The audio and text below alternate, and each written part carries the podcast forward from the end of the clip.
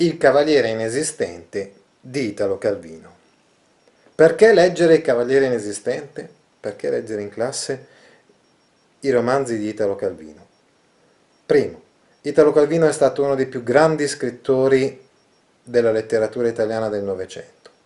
Secondo, la sua abilità straordinaria nel narrare. Terzo, i significati che sono dietro i suoi testi quindi queste non sono favolette, diciamo così, che servono solamente, so, per evadere o per divertirsi, no? Ma sono storie fantastiche, romanzi fantastici, so, allegorici, filosofici, eccetera, eccetera, ma che ci servono per riflettere su noi stessi.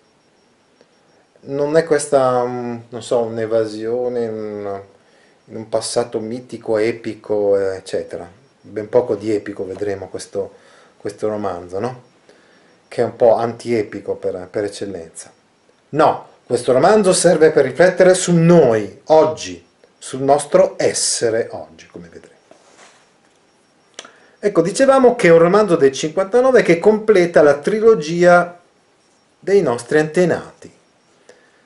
Quindi il Visconte dimezzato era stato pubblicato, poi era stato pubblicato il Barone Rampante, infine fu pubblicato Il Cavaliere Inesistente, separatamente, prima poi l'anno dopo, cioè nel 1960, furono pubblicati insieme Calvino, che riunisce in un unico volume i tre romanzi, che eh, prima erano usciti separatamente, col titolo dei nostri antenati, che allude ai problemi della contemporaneità, sono antenati nostri, quindi parliamo di noi comunque, no?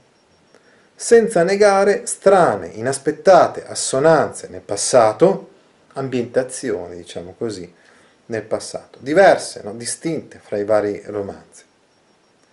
Ecco, abbiamo detto che questo è il terzo della serie. Ci aspetteremmo quindi che nel volume dei nostri antenati fosse posto al terzo e ultimo posto fra i tre. Ma non è assolutamente così. Lo stesso Calvino, infatti, quando pubblicò i nostri antenati, lo posizionò diversamente Forse perché è il primo nel senso cronologico, cioè il periodo a cui si riferisce è il più remoto, cioè il Cavaliere Inesistente ai tempi di Carlo Magno, il Visconte dimezzato ai tempi delle crociate contro i turchi e Barone Rampante invece ai tempi del Settecento. Poi, per il carattere fondante e archetipico del testo, troviamo qui gli archetipi, no? Quindi un po' a quelle che sono le origini della nostra società europea, come ben sappiamo, no? parlando di Carlo Magno, no? e sono origini, sono principi che Italo Calvino mette, vedremo, in discussione. Le tematiche del romanzo. Ad esempio, il contrasto fra essere e apparire. Abbiamo individuato questo come tematica principale, filo conduttore che seguiremo in questa lezione tematica che abbiamo individuato come la più importante in questo romanzo allegorico filosofico, il contrasto fra l'essere e l'apparire, un tema significativo in un periodo come quello in cui è stato scritto il testo, periodo del boom economico, fine anni 50, inizio anni 60, c'era il miracolo economico in Italia, ma un tema significativo anche, tanto più, diciamo così, nel nostro periodo. Insomma, c'è il rischio che, soprattutto per l'uomo contemporaneo, dietro l'apparenza, ad esempio dietro l'apparenza della ricchezza, o almeno dietro le grandi opportunità lavorative, dietro lo splendore, il progresso, eccetera, eccetera, di cui iniziano a godere gli italiani, ci sia il vuoto, ci sia il nulla, non ci sia più niente. Esattamente come dietro la corazza di Agilulfo c'è il vuoto. C'è solo il lavoro, Ecco, il lavoro, sì, quello sì, appunto. Ma come vedremo in Agilulfo, è un lavoro fine a se stesso, un modo per riempire il tempo, per nascondere il vuoto interiore. Esattamente come il lavoro per tanti italiani, dagli anni 60 in poi, ha rappresentato, ha chiuso l'orizzonte, diciamo così, delle esistenze, senza però riempirle di un senso. Che senso ha? Che senso potrebbe avere la vita? Questa è una domanda che Calvino si pone anche attraverso romanzi come questo. Ecco, le immagini che compariranno qui sotto a destra, da ora in poi, provengono dal film in tecnica mista Il Cavaliere inesistente di Pino Zac del 1971 è in tecnica mista, vuol dire quindi che in parte è animato, quindi disegni, cartone animato, e in parte ci sono degli attori che interpretano alcuni dei personaggi del romanzo. Leggiamo l'inizio del romanzo del Cavaliere inesistente, l'incipit del romanzo. Comincia con una rassegna dei cavalieri cristiani, quindi davanti a Carlo Magno si presentano tutti i cavalieri cristiani. Sotto le rosse mura di Parigi era schierato l'esercito di Francia. Eh, sembra proprio, diciamo, è un topos letterario, no? la parata dei paladini. È un topos del genere epico, no? Ricordate, so, l'Iliade, no? E anche dei poemi epici cavallereschi. La rivista, quindi la parata, la rassegna di tutti quanti i guerrieri. Carlo Magno doveva passare in rivista i paladini già da più di tre ore erano lì, aspettavano già da più di tre ore. Faceva caldo, era un pomeriggio di prima estate. Ecco però, questo incipit che pare epico viene immediatamente smentito dalla situazione. Ad esempio, il fatto che faccia caldo eh, rende subito un po' comica eh, la situazione. No?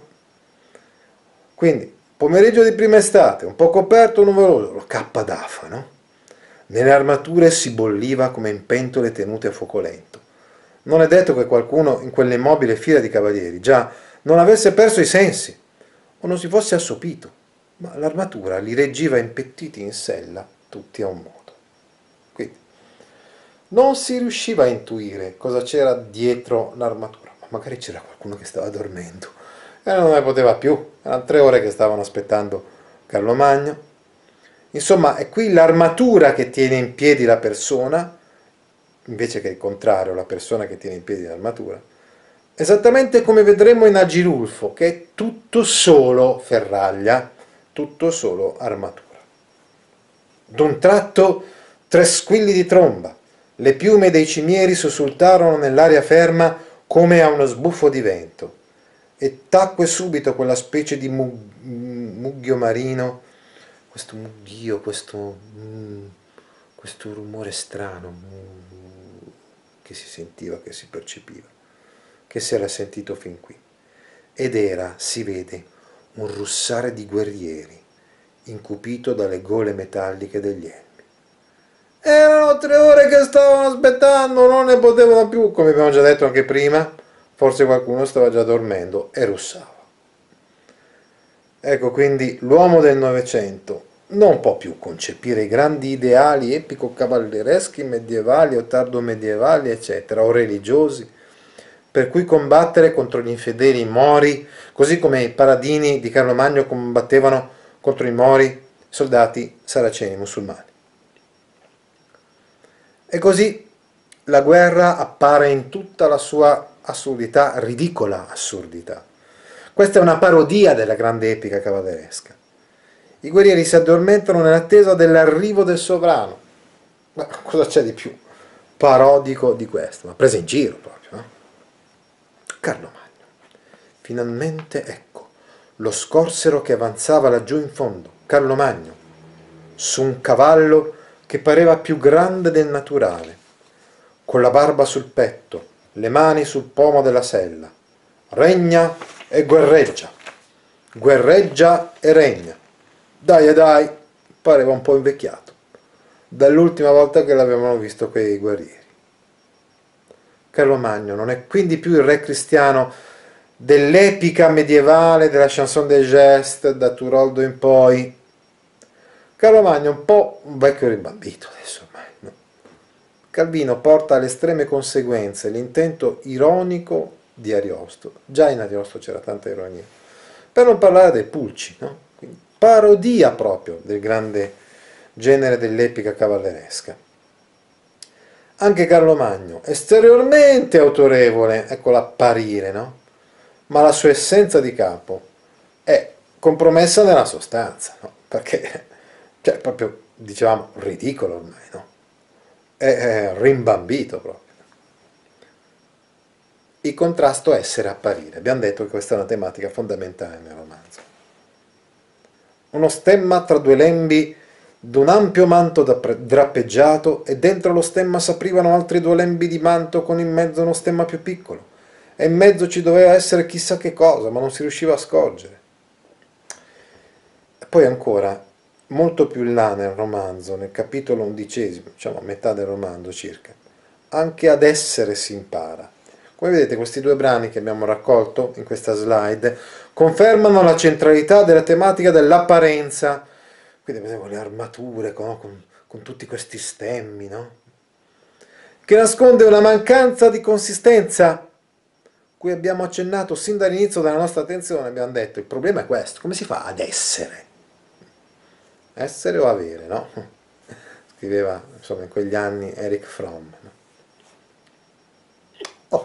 A un certo punto, no? dopo aver uh, ispezionato alcuni dei cavalieri, sempre più ridicolo, insomma, la rassegna di, di, di Carlo Magno che fa sempre le stesse domande con una cadenza, una cantilena che rimane sempre la stessa, si avvicina al nostro agilulfo, si avvicina al nostro cavaliere inesistente.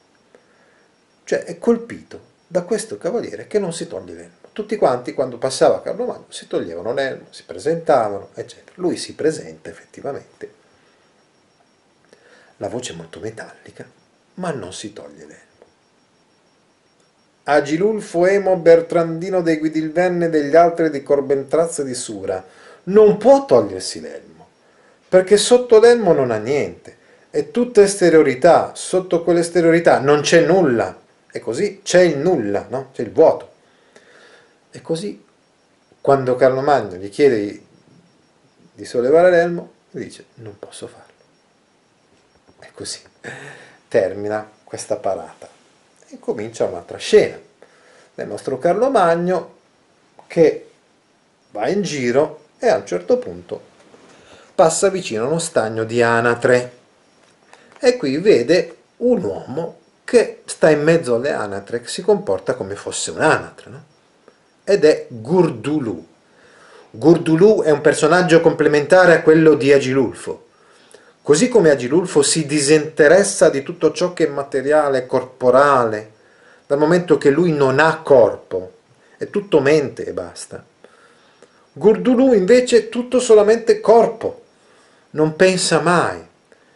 Insomma, Agilulfo è tutto slancio di volontà, mente, intellettualismo, eccetera, mentre Gurdulu è tutto, dicevamo, corpo, ma è anche un po' una meba, no? nel senso che si trasformano in base al posto in cui è, diciamo che si sente, si considera una parte del, del tutto. Il nome di Gurdulu. Ecco, Agilulfo aveva un nome, ricordate quel nome così strano, no? Agilulfo, Emo, Bertrandino, via discorrendo. Ha questo nome. Ma Gurdulu non ha il nome. Noi lo ricordiamo così perché la prima persona che risponde a una domanda di, del re Carlo Magno, dice ma chi è quello là? La prima persona che, che parla con Carlo Magno dice eh, si chiama così, si chiama Gurdulu. Ma quando poi Carlo Magno interpella altri, altri lo chiamano in un altro modo, ha tantissimi modi per essere chiamato Gurdulu. Gurdulu insomma non ha, no, ha nomi, tantissimi nomi, tanto diversi fra di loro, che potremmo dire che non ha nome. Dicevamo che è complementare e completamente diverso rispetto ad Agilulfo. Agilulfo infatti si distacca dalla realtà, no? mentre invece Gordulù si fonde con la realtà, si fonde con essa. Prima crede di essere un'anatra, dicevamo, no? poi una rana, poi pensa di essere una pianta, un pero. No? Insomma, Gordulù c'è ma non sa di esserci, mentre Agilulfo sa di esserci, ma in realtà non c'è, non esiste. Carlo Magno pensa allora che farebbero un bel paio insieme, così assegna Gurdulù ad Agilulfo come scudiero. Che cosa fa Agilulfo durante il giorno e durante la notte? Non dorme mai, non ha un corpo che deve riposare. No? Infatti a un certo punto si dice, in nessun luogo si dorme bene come nell'esercito. I soldati, quando possono, finalmente si sdraiano e dormono profondamente. Solo ad Agilulfo questo sollievo non era dato. Così Agilulfo passa la notte a controllare che gli altri paladini non si diano al gioco, non, con, cioè, non contraddicano le regole, che seguano insomma tutte quante le regole. In questo modo però si rende antipatico a tutti. Sì, sì, hai ragione, gli danno tutti quanti ragione al, al nostro Girulfo, no? Ma appena gira l'angolo dicono che non ne possono proprio più di lui.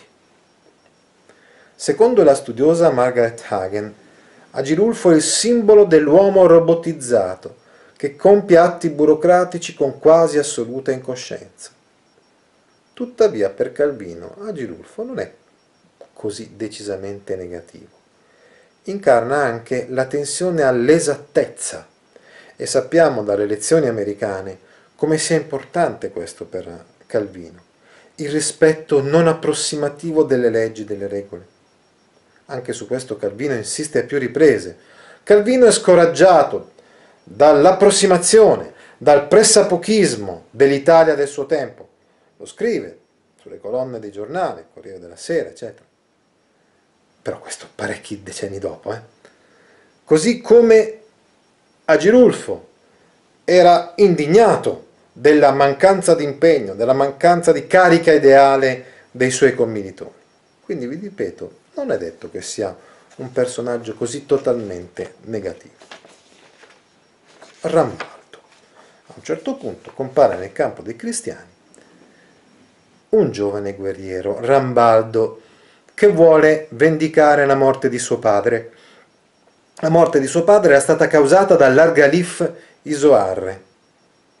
Agilulfo e gli altri cavalieri, responsabili tra l'altro dell'ordine all'interno dell'accampamento cristiano, cercano di convincerlo che occorre seguire un iter burocratico per portare avanti le proprie vendette. Questa è la parodia dei meccanismi contorti della società del tempo, quindi ad esempio la società italiana della fine degli anni 50. Quindi denuncia qui indirettamente, diciamo così, certe, certi maneggi, diciamo, della sua società, cosa che invece Calvino farà direttamente in testi come La giornata uh, di uno scrutatore. Di fatto poi comincia la battaglia. C'è il combattimento fra paladini cristiani da una parte e mori soldati musulmani dall'altra.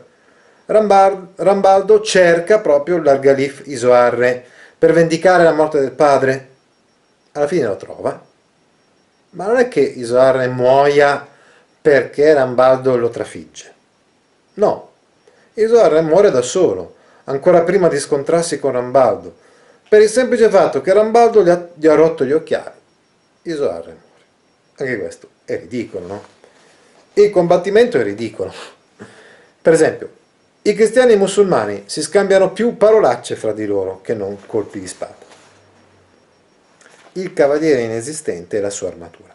A un certo punto, sempre più o meno dicevamo a metà del libro, parlando di questa battaglia, si dice che l'armatura prima candida, l'armatura di Agilulfo, prima candida, senza un graffio, è incrostata di terra, spruzzata di sangue nemico, costellata da ammaccature, bugni, sgraffi e slabbri. Insomma, le avventure e gli scontri con i nemici fanno sì che l'armatura sempre linda e splendente, bella bianca di Agilulfo si sporchi Così alla fine l'illusione di poter apparire cade miseramente. Compare anche esteriormente la degradazione, la degradazione della guerra. No? E lui che fondava tutta quanta la sua vita sull'esteriorità, sulla bellezza, sullo splendore dell'armatura che puliva accuratamente, adesso invece gli capita come tutti quanti gli altri paladini, vede la sua stessa armatura un po' sporcarsi ma notiamo lo stile a questo proposito. l'espressionismo dei termini, le onomatopee, la literazione di suoni aspri e bruschi, bugni, sgraffi, slambri. Cose che, come sappiamo, il nostro Italo Calvino usa con parsimonia. Vuol dire che quando ci sono certe figure retoriche, vuol dire che sono particolarmente significative. Agilulfo è maniaco di calcoli e di controlli. Dal momento dicevamo che Agilulfo non riesce a dormire, passa il tempo facendo per esempio dei calcoli, calcoli matematici, ama molto la geometria, ricorda teoremi di geometria, oppure controlla il rancio dato ai soldati o ai poveri che vengono a chiedere la carità di un piatto di zuppa. E riconosce fra questi poveri anche il suo scudiero Gordulù. Insomma, Agilulfo ha il pallino dell'esattezza, corregge sempre i suoi compagni, ma ricordatevi quello che abbiamo detto prima sull'esattezza che è una virtù, comunque un ideale eh, per Calvino, non disprezzabile, assolutamente. L'amore. A un certo punto compare il tema, la tematica dell'amore. Nel senso che si vede che Rambaldo viene salvato da un cavaliere cristiano, apparentemente un cavaliere maschio, apparentemente. Siamo in una fase successiva della battaglia. Rambaldo che cosa fa? Quando è salvato da questo cavaliere misterioso lo insegue, ma scopre che è una donna, scopre che è Bradamante. Bradamante però è innamorata di Agilulfo. Agilulfo non ama, ovviamente, no? Però Bradamante invece lo ama perché è abile, perché è preciso. Ecco. Agilulfo non esiste, quindi non può amare è sempre preso dai suoi ragionamenti, controlli minuziosi degli aspetti più formali ed esteriori. Non può concepire dei sentimenti. C'è una grande differenza, quindi possiamo intuirlo, immediatamente, fra Agilulfo e Rambaldo. Perché Rambaldo invece è un ragazzo, un giovane che sta diventando uomo e che prova e come sentimenti. Il sentimento dell'amore proprio mentre sta parlando dell'amore il narratore svela chi è, cioè svela di essere Suor Teodora, una suora, che scrive da un convento questa storia. Così sempre il giovane corre verso la donna, ma è davvero amore per lei a spingerlo? O non è amore soprattutto di sé, ricerca di una certezza d'esserci che solo la donna gli può dare? Come vedete, in questa fase ritorna il discorso che abbiamo fatto prima, cioè come, cosa può dare all'uomo consistenza, come io posso esserci, ma esserci davvero. Per Agirulfo è l'armatura, è l'ordine, le regole, i controlli che poi in un certo qual modo supplire a, questa, a questo desiderio, bisogno di essere. Per Rambaldo è l'amore, ma l'amore è davvero amore di un altro o è amore di se stessi? Anche questa è una domanda che per il momento rimane senza risposta, anche se l'amore comunque adesso occupa un bel posto nel romanzo diventa un'altra tematica importante, come, come a dire che il nostro Calvino si chiede ma che sia l'amore la risposta a quella nostra esigenza di essenzialità, a quella nostra esigenza di essere, quindi di avere una consistenza, un'identità. Corre si innamora il giovane, insicuro di sé, felice e disperato, e per lui la donna è quella che certamente c'è, e lei sola può dargli quella prova. Ma la donna, anche lei, c'è e non c'è. Eccola di fronte a lui, trepidante anch'essa, insicura. Come fa il giovane a non capirlo? Ma non è solo il cavaliere a non esserci, forse anche la donna, no? La donna che è innamorata di Agilulfo, perché dicevamo che Bradamante comunque è incerta, insicura, e comunque in un primo tempo sembra proprio amare Agilulfo. Anche lei quindi c'è e non c'è. Non corrisponde, ad esempio, all'amore di, di Rambaldo. Cosa importa chi tra i due è il più forte e chi il debole? Sono pari, ma il giovane non lo sa, perché non vuole saperlo. Quello di cui ha fame è la donna che c'è, la donna certa. Lei invece sa più cose, o meno, comunque sa cose diverse. Ora è un diverso modo di essere che cerca. E questo è un altro grande dramma no? dell'essere umano. No? Cioè che questa co- corrispondenza, ad esempio fra l'uomo e la donna, non è così scontata, non è così facile. Ma dicevamo che è questo il momento anche in cui si esplicita chi è la narratrice di questa storia? Suor Teodora. Questa storia che ho intrapreso a scrivere, dice Suor Teodora, è ancora più difficile di quanto io non pensassi. Ecco che mi tocca rappresentare la più gran follia dei mortali, la passione amorosa, dalla quale il voto, il chiostro e il naturale pudore m'hanno fin qui scampata. Io sono una suora, ma guarda un po', adesso mi tocca raccontare proprio di una cosa che non mi riguarda, no? cioè dell'amore. Dal momento che io ho fatto un voto di castità. Dunque, anche dell'amore come della guerra dirò la buona quel che riesco a, immaginarne. A immaginarne. L'arte di scrivere storia sta nel saper tirar fuori da quel nulla che si è capito della vita tutto il resto. Ma finita la pagina si riprende la vita e ci si accorge che quel che si sapeva è proprio nulla. Ecco, quindi è anche un po' metanarrazione questo romanzo, è anche riflessione sulla scrittura. Dietro Suor Teodora, Calvino parla di se stesso, dell'arte di scrivere storie e del dramma, talvolta, di accorgersi che, che la realtà non esiste, che c'è il nulla, no? che la realtà è, non è rappresentabile, insomma che è un'utopia quella di descrivere la realtà ritornando a Rambaldo. È così imperversa e non si dà ragione, e a un certo punto l'innamoramento di lei è pure innamoramento di sé, di sé innamorato di lei, è innamoramento di quel che potrebbero essere loro due insieme e non sono.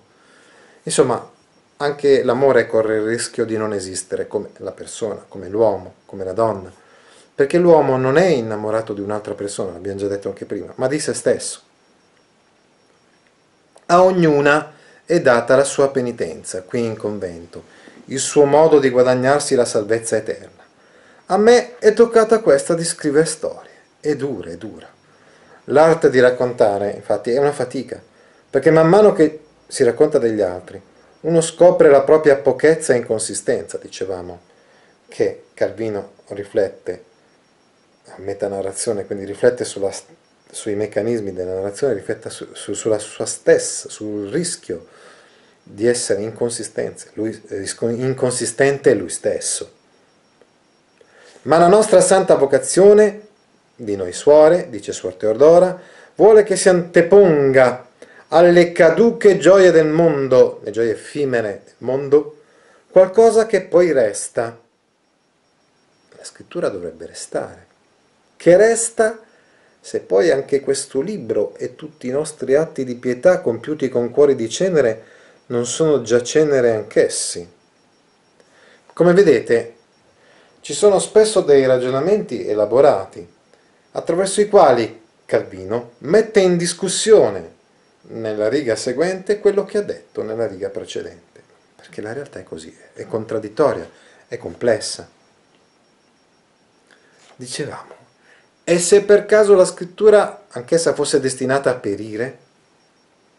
Più cenere degli atti sensuali là nel fiume, che trepidano di vita e si propagano come cerchi nell'acqua. Sì, il problema è questo, cosa, cosa rimane, cosa resta? Corre il rischio anche la scrittura di non rimanere.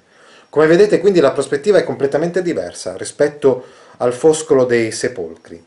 Foscolo dei Sepolcri diceva tutto quanto si distrugge, anche persino i cadaveri, le ossa degli uomini, millenni e millenni dopo di essi non rimane proprio assolutamente niente, persino le grandi città, eccetera.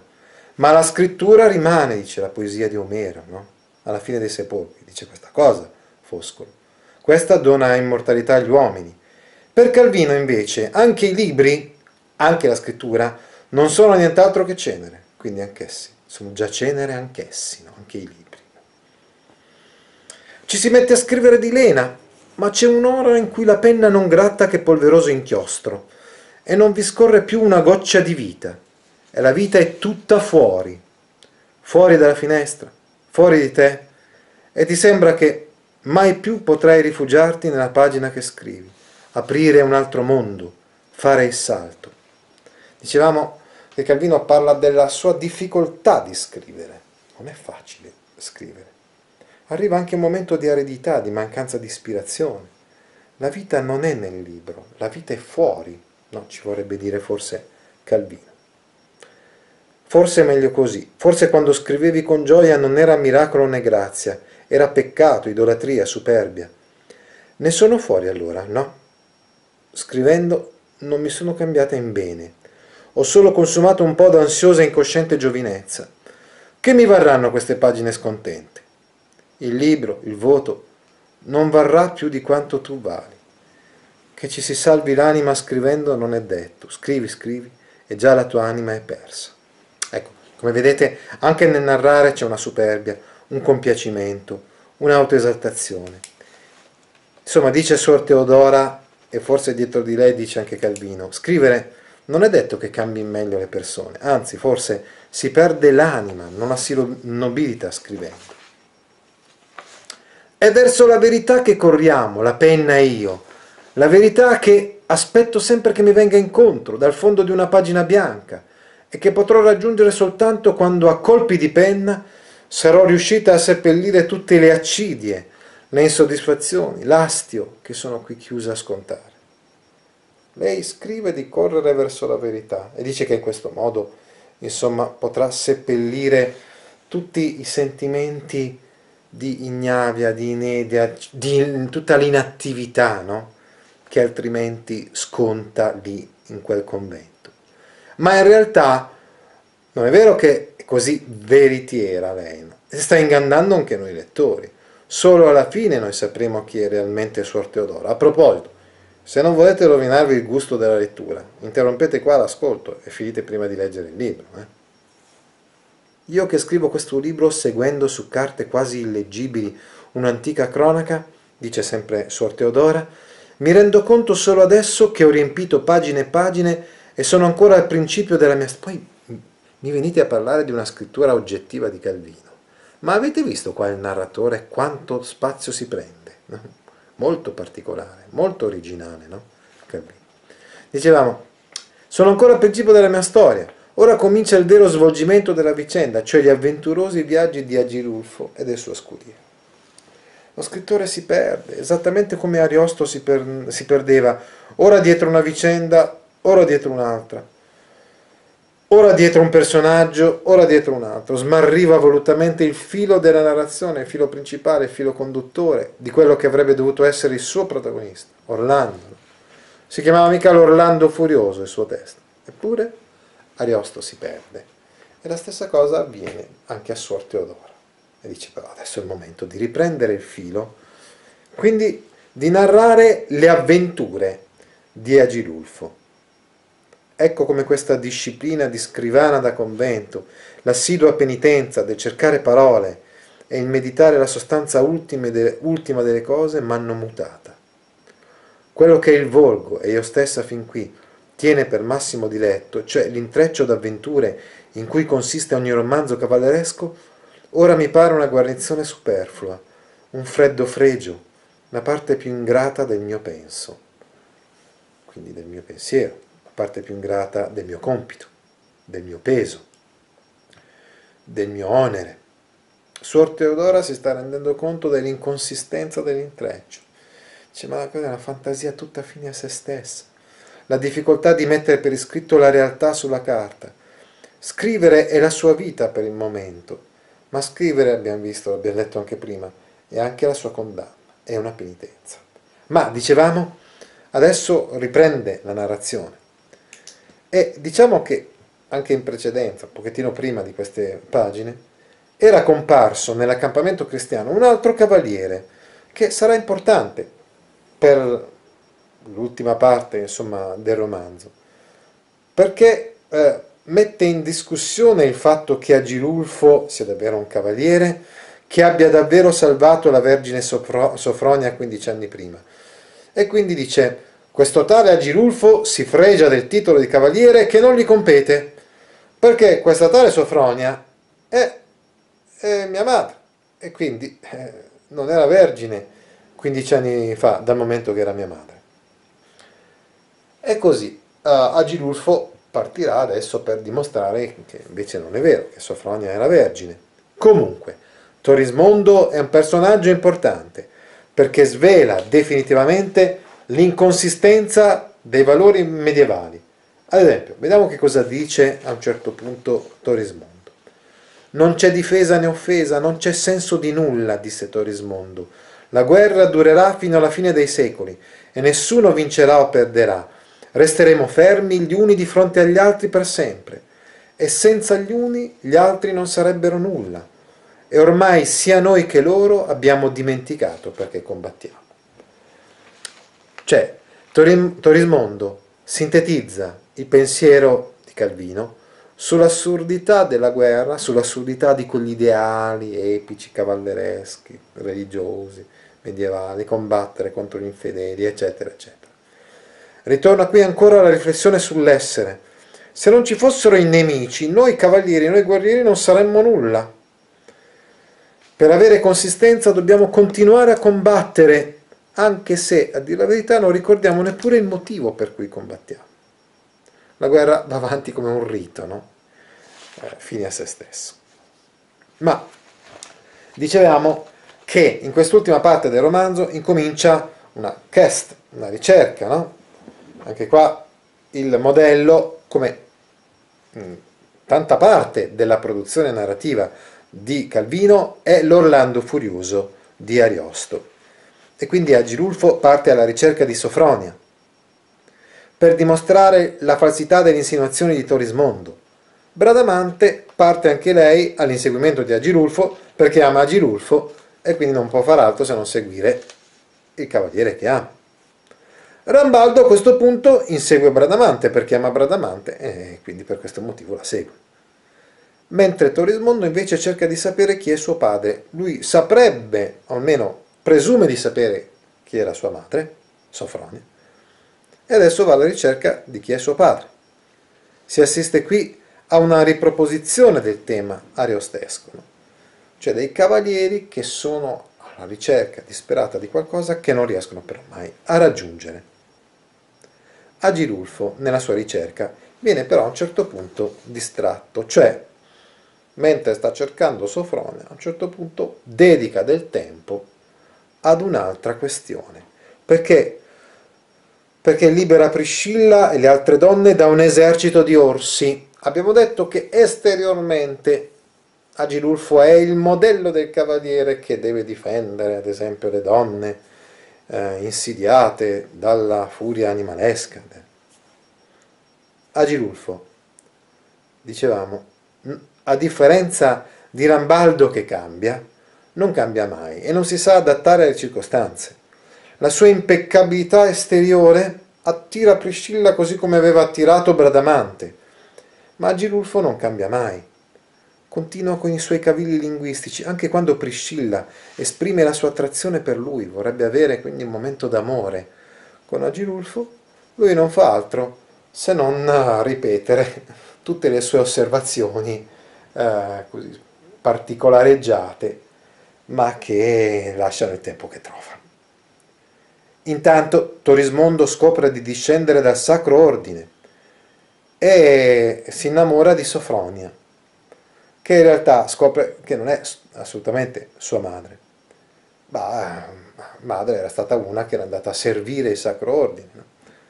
Non è neanche sorella di Sofronia, come aveva saputo in un secondo tempo, o pensato in un secondo tempo. È sorellastra di Sofronia. Quindi siccome la ama e anche Sofronia ama lui, i due possono unirsi e possono quindi condividere il loro amore. Ci avviciniamo, dicevamo, però alla fine, all'epilogo del nostro romanzo. È arrivato il momento in cui Carlo Magno reintegra nel grado di, cav- di cavaliere eh, il cavaliere inesistente, Agilulfo, perché? Perché si è scoperto che Sofronia poteva essere vergine come? 15 anni prima. Ma lui, cioè Agilulfo, lascia la sua armatura a Rambaldo e scompare per sempre. Quindi, non scompare alla fine del romanzo, c'è una coda ulteriore, no? molto importante.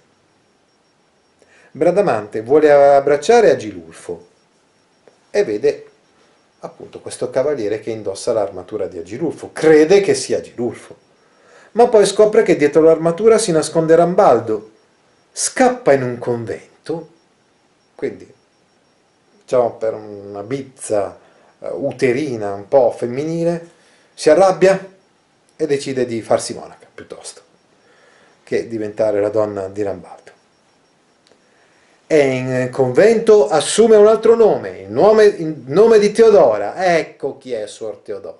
Oh. Suor Teodora è Bradamante stessa. No? E arriva nel convento, scrive la storia di cui è stata anche lei stessa protagonista, che è la storia che abbiamo letto. Rambaldo però non si dà per vinto, da quel momento in poi cerca disperatamente di trovare Bradamante e alla fine la trova, la raggiunge lì nel convento. Corona il suo sogno d'amore perché Bradamante ha capito che, che è assurdo continuare a scappare da Rambaldo, anzi decide proprio di lasciare il convento, i voti religiosi eccetera eccetera e di andare da lui.